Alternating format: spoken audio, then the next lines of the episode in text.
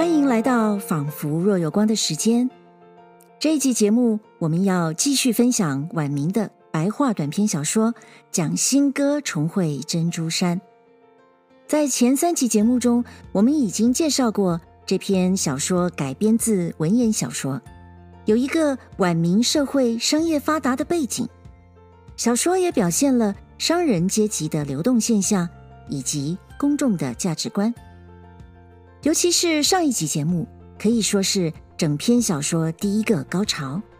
一个可以说是恐怖情人的年轻商人陈大郎，为了追求另一个商人的妻子三巧儿，就买通了一个上门卖珠宝的薛婆子，用一个长期渗透的心理圈套，帮助陈大郎引诱了三巧儿，造成了婚姻出轨。我们知道，传统社会特别重视女性的贞洁问题。用这种道德标准来看的话，三巧儿的出轨行为是不可原谅的。然而，在这篇晚明的作品中，却用了很大的力气来描写三巧儿等待出门经商的丈夫蒋新歌是如何一再失望，一再期待落空，然后。又以极为细腻的叙事描写薛婆子如何用高超的心理操控手段，让三巧儿自然而然掉入她替陈大郎设下的局。我们可以想想，如果你是一个晚明的读者，或者听故事的人，你会不会因为这样的叙事手法，就对三巧儿寄予同情呢？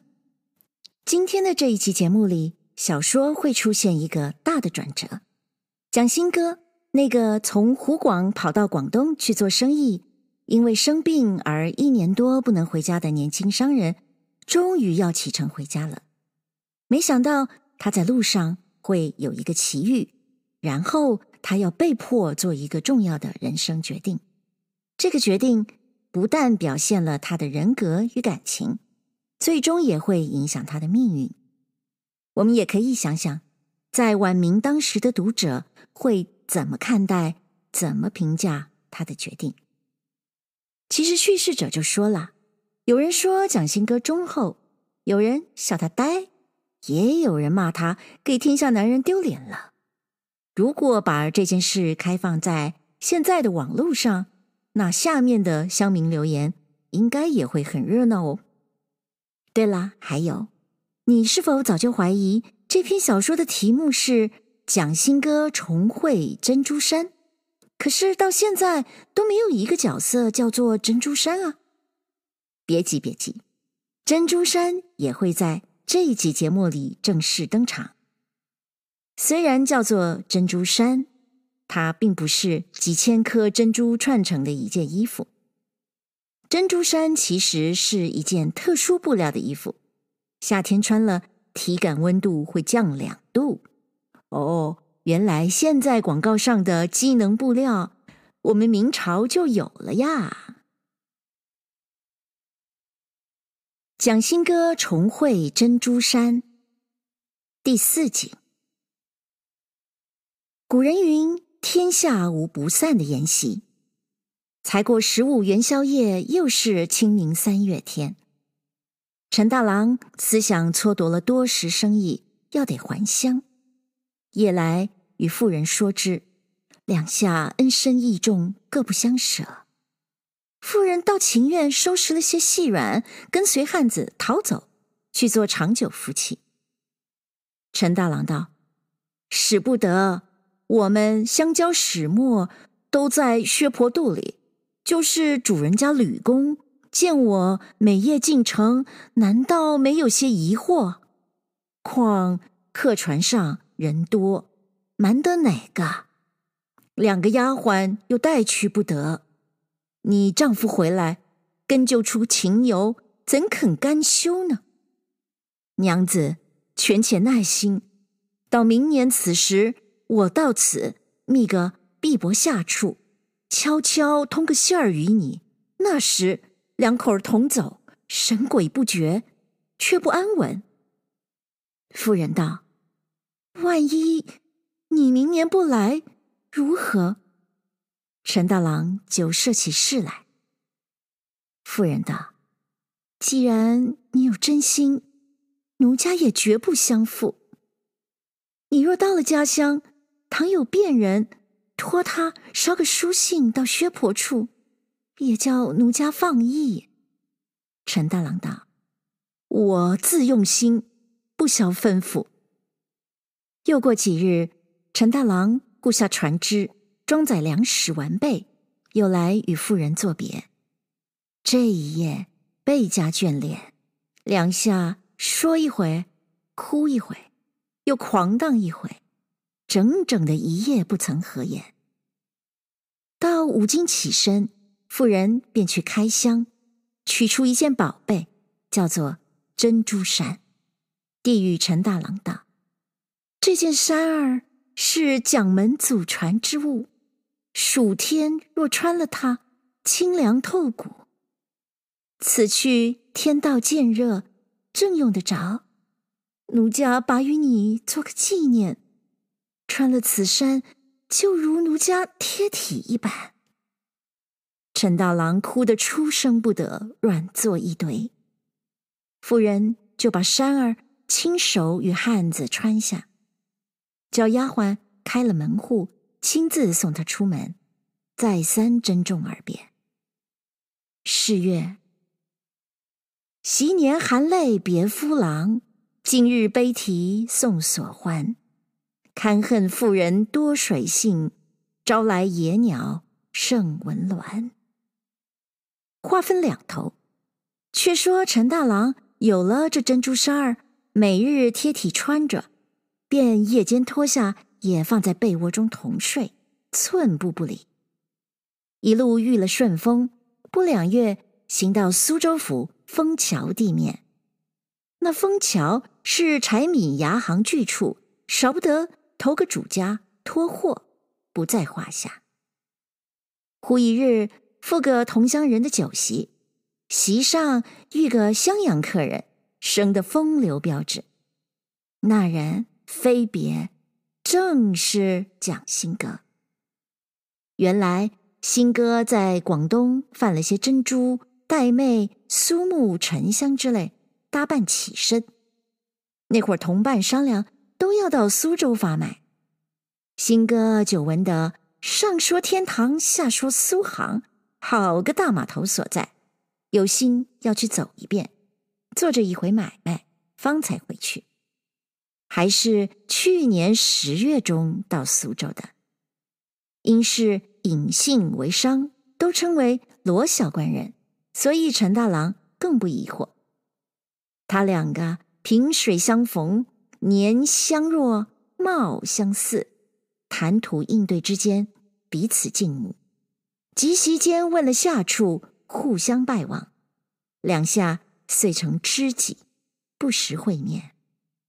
新歌讨完了客账，欲待起身，走到陈大郎寓所作别，大郎置酒相待。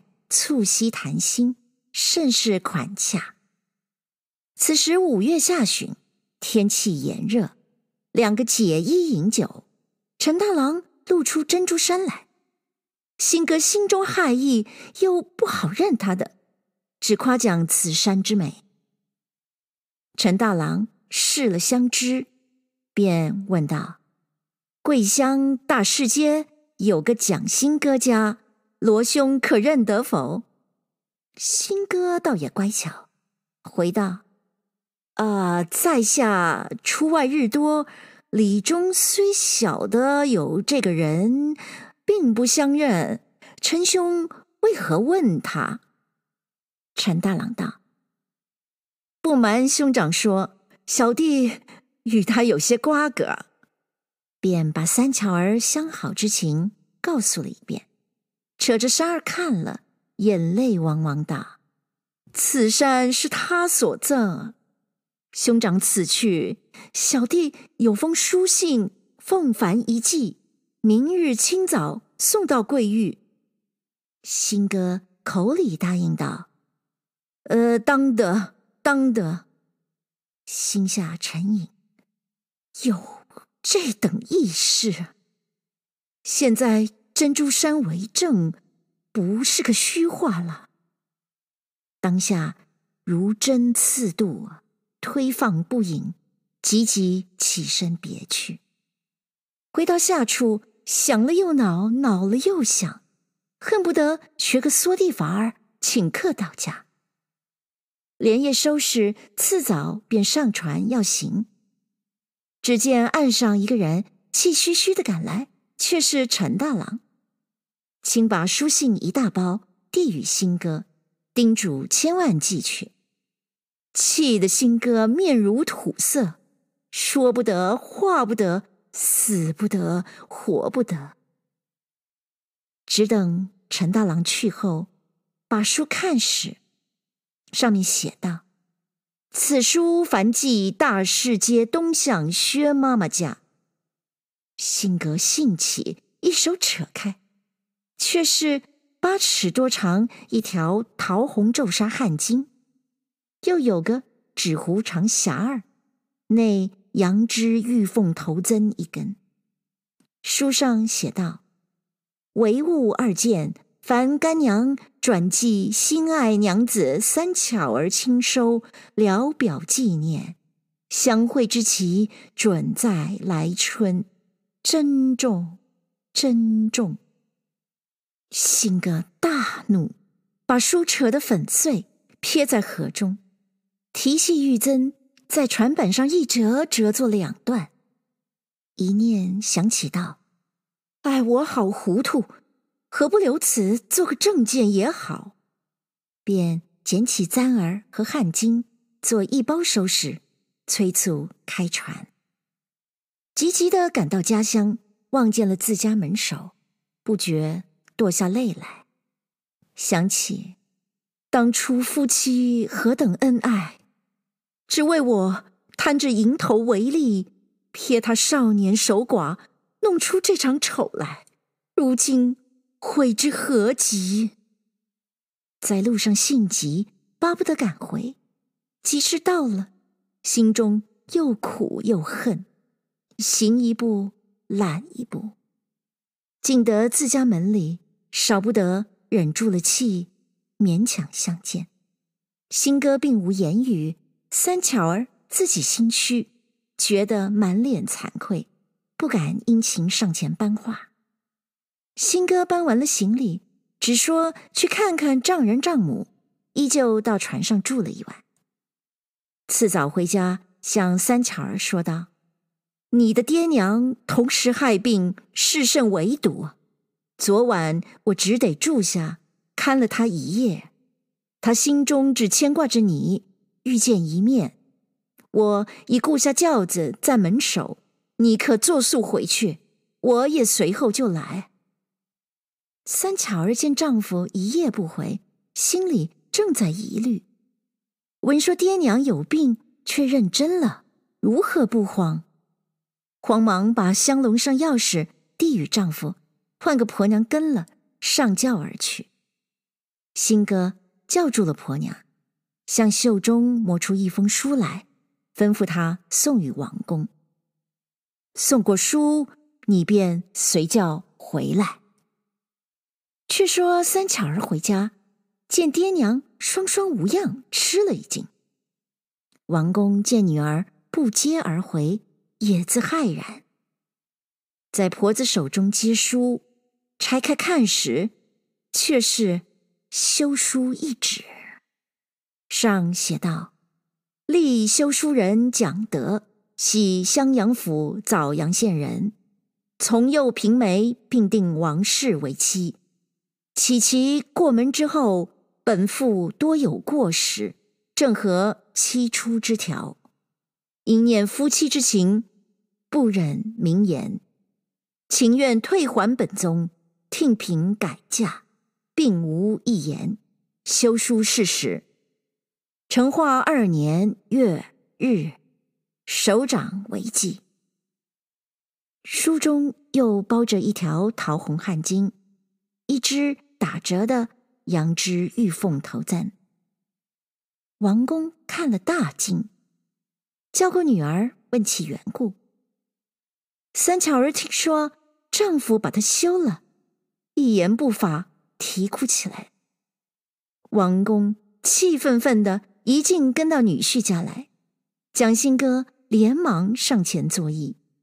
王公回礼，便问道：“贤婿，我女儿是清清白白嫁到你家的，如今有何过失，你便把她休了，须还我个明白。”蒋新歌道：“小婿不好说的，但问令爱便知。”王公道：“他只是啼哭不肯开口。”叫我肚里好闷呐！小女从幼聪慧，料不到得犯了淫道。若是小小过失，你可也看老汉薄面恕了他吧。你两个是七八岁上定下的夫妻，完婚后并不曾争论一遍两遍，且是和顺呢？你如今。做客才回，又不曾住过三朝五日，有什么破绽落在你眼里呀？你直如此狠毒，也被人笑话，说你无情无义呀。蒋信歌道：“丈人在上，小婿也不敢多讲。家下有祖遗下珍珠衫一件。”是令爱收藏，只问他如今在否？若在时，半自休体；若不在，只所休怪了。王公忙转身回家，问女儿道：“你丈夫只问你淘什么珍珠衫，你端的哪与何人去了？”那妇人。听得说着了他紧要的棺木，羞得满脸通红，开不得口，一发嚎啕大哭起来。慌得王公没做理会处。王婆劝道：“你不要只管啼哭，实时的说个真情与爹妈知道，也好与你分剖啊。”妇人哪里肯说？悲悲夜夜哭一个不住，王公只得把休书和汗巾、簪子都付与王婆，叫她慢慢的煨着女儿，为她个明白。王公心中纳闷，走到邻家闲话去了。王婆见女儿哭得两眼赤肿，生怕哭坏了她，安慰了几句言语。走往厨房下去暖酒，要与女儿消愁。三巧儿在房中独坐，想着珍珠衫泄露的缘故，好生难解。这汗巾簪子又不知哪里来的，沉吟了半晌，：“我晓得了，这折簪是尽破拆分之意。”这条汗巾，分明叫我悬梁自尽。他念夫妻之情，不忍明言，是要全我的廉耻。可怜四年恩爱，一旦决绝，是我做的不是，负了丈夫恩情，便活在人间，料没有个好日。不如一死，倒得干净。说罢，又哭了一回，把个做痦子填高，将汗巾兜在梁上，正欲自缢，也是寿数未绝，又不曾关上房门，闲好王婆暖得一壶好酒，走进房来，见女儿安排这事，急得她手忙脚乱。不放酒壶，便上前去拖拽，不期一脚踢翻做痦子，娘儿两个叠作一团，酒壶都泼翻了。王婆爬起来，扶起女儿，说道：“你好短见，二十多岁的人，一朵花还没有开足，怎做这没下梢的事？莫说你丈夫。”还有回心转意的日子，便真个休了，甚般容貌，怕没人要你，少不得别选良姻，图个下半世受用啊！你且放心过日子去，休得愁闷。王公回家，知道女儿寻死，也劝了她一番，又嘱咐王婆用心提防。过了数日，三巧儿没奈何，也放下了念头。正是，夫妻本是同林鸟，大限来时各自飞。再说蒋新哥把两条锁子将晴云、暖雪捆缚起来，拷问情友。那丫头初时抵赖，吃打不过，只得从头到尾细细招将出来。已知都是薛婆勾引，不干他人之事。到明朝，新哥领了一伙人赶到薛婆家里，打得他血片相似，只饶他拆了房子。薛婆情知自己不是，躲过一边，并没一人敢出头说话。新哥见他如此，也出了这口气。回去换个牙婆，将两个丫头都卖了。楼上细软香笼，大小共十六只，写三十二条封皮，打叉封了，更不开动。这是甚样儿？只因新哥夫妇本是十二分相爱的，虽则一时休了，心中好生痛切，见物思人，何人开看？话分两头说，却说南京有个吴节进士，除授广东潮阳县知县，水陆上人，打从襄阳经过，不曾带家小，有心要择一美妾，路看了多少女子，并不中意。闻得枣阳县王公之女大有颜色，一县闻名，出五十金彩礼，央媒一亲。王公倒也乐从，只怕前序有言，亲到蒋家与新哥说之。新哥并不阻挡。临嫁之夜，新哥雇了人夫，将楼上十六个香笼原封不动，连钥匙送到吴知县船上，交割于三巧儿，当个陪嫁。妇人心上。倒过意不去。旁人晓得这事，也有夸新哥做人忠厚的，也有笑他痴呆的，还有骂他没志气的，只是人心不同。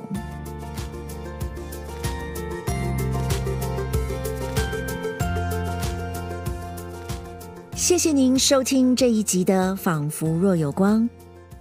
在这一集节目里面。三角恋爱中的三个人物，他们个别的言行都表现了他们的一些特质。例如，三巧儿很可能被批评为见一个爱一个吧。问题是，他还真的都爱了呀。陈大郎爱欲情痴，但是他在苏州却忍不住把他的爱情当做一件可以炫耀的事情。他的名字叫做陈商，他也好像把三巧儿对他的情谊当做一件手上拥有的宝物，迫不及待地展示给人看。蒋新哥的名字是蒋德，道德的德。那么他是否真的有德呢？这是叙事者邀请读者做判断的地方。在我看来，小说把蒋新哥表现为一个非常有自制力的人。他从陈大郎口中听到了三巧儿出轨的事，却不当场翻桌。